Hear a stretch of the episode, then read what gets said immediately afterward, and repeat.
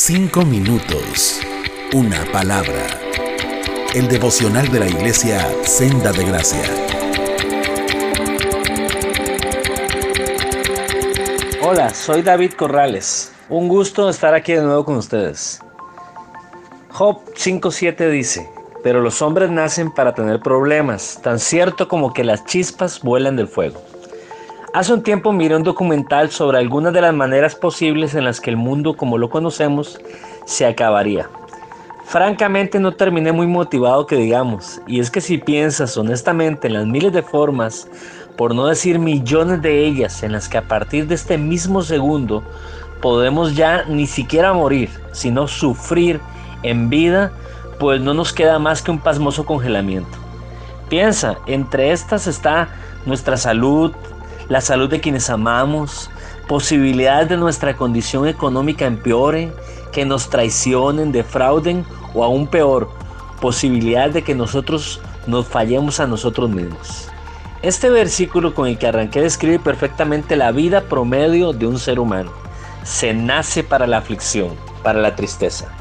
No obstante, esa es una sola cara de la moneda, que bien podría ser alguien con un punto de vista naturalista, donde nos guste o no, siempre, pero siempre sobrevivirá el más fuerte, el más tranza, el más audaz, en detrimento del más débil o el más honesto. Por eso los invito a que juntos demos vuelta a la moneda y veamos su otra cara, la cara en la que Dios ha impregnado su imagen, la imagen de un Dios que ha decidido revelarse a sí mismo a los hombres a través de un atributo infinito e ilimitado llamado bondad. Y es en este punto donde irresistiblemente tengo que citar una frase con la que inicié este año y de la que he decidido agarrarme muy fuerte. Se encuentra en el Salmo 27:13. Hubiera yo desmayado si no creyese que veré la bondad de Jehová en la tierra de los vivientes. Pensar en un mundo cruel y lleno de maldad como el que vivimos, en una tierra que está llorando su redención, un lugar hostil donde Satanás domina y nuestra carne constantemente se quiere dejar llevar por estas corrientes, hace que las posibilidades de que nuestra situación actual empeore sean aplastantes y definitivas. Pero como dijo Pablo, gracias sean dadas a Dios que nos da la victoria por medio de nuestro Señor Jesucristo. Y es que si no podemos esperar con fe en la bondad de Dios, nuestro caso está perdido. Y como en alguna vez anterior les llegué a comentar, desconfiar de la bondad de Dios, de las intenciones que Él tiene, es un pecado horrible porque atenta directamente contra su santidad. Dios no tiene bondad. Dios emana la bondad porque Él es bondad pura. No depende de su estado de ánimo. Cuando iniciamos un año esperando que Dios no sea cruel con nosotros, pensando en que de alguna manera podemos comprar esa bondad con actos religiosos o con buenas obras, estamos pensando que Dios es en alguna medida un Dios que cambia de ánimo, tal y como nosotros lo hacemos. Sin embargo, Dios ha revelado que Él no cambia, que Él es el mismo de ayer, de hoy y será el mismo por siempre. Él es inmutable.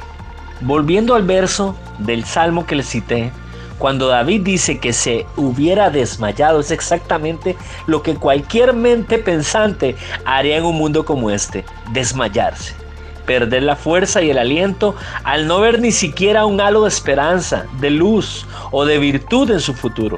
Lo bonito de esto es que tal y como dice el refrán, el hubiera no existe.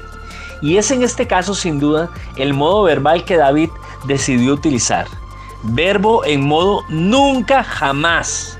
En otras palabras, David expresó que estaba 100% seguro que aunque la vida se le pusiera cuesta arriba, que aunque perdiera su trabajo, enterrara a un ser amado, perdiera algunas batallas contra su pecado personal, él vería la bondad de Dios antes, durante y después de cada episodio de su vida. Este año 2021 no pinta nada bien en absoluto. En ninguna área los pronósticos sobre la estabilidad mental, social y económica son definitivos. Nada va a mejorar. No obstante, ninguno de nosotros tendrá enfrente una noche tan, pero tan negra y cruel como la que tuvo Jesús la noche en la que fue arrestado para ser finalmente crucificado. Recuerden, esa horrible noche, junto con sus discípulos, Jesús en la última cena encomendó todo su ser y obra a esta tierna y poderosa bondad del Padre y se animó a cantar junto con ellos antes de partir al Getsemaní. El Salmo 136 era la tradición para esa tremenda cena, que recita en cada una de sus frases la siguiente expresión. Escúchelo.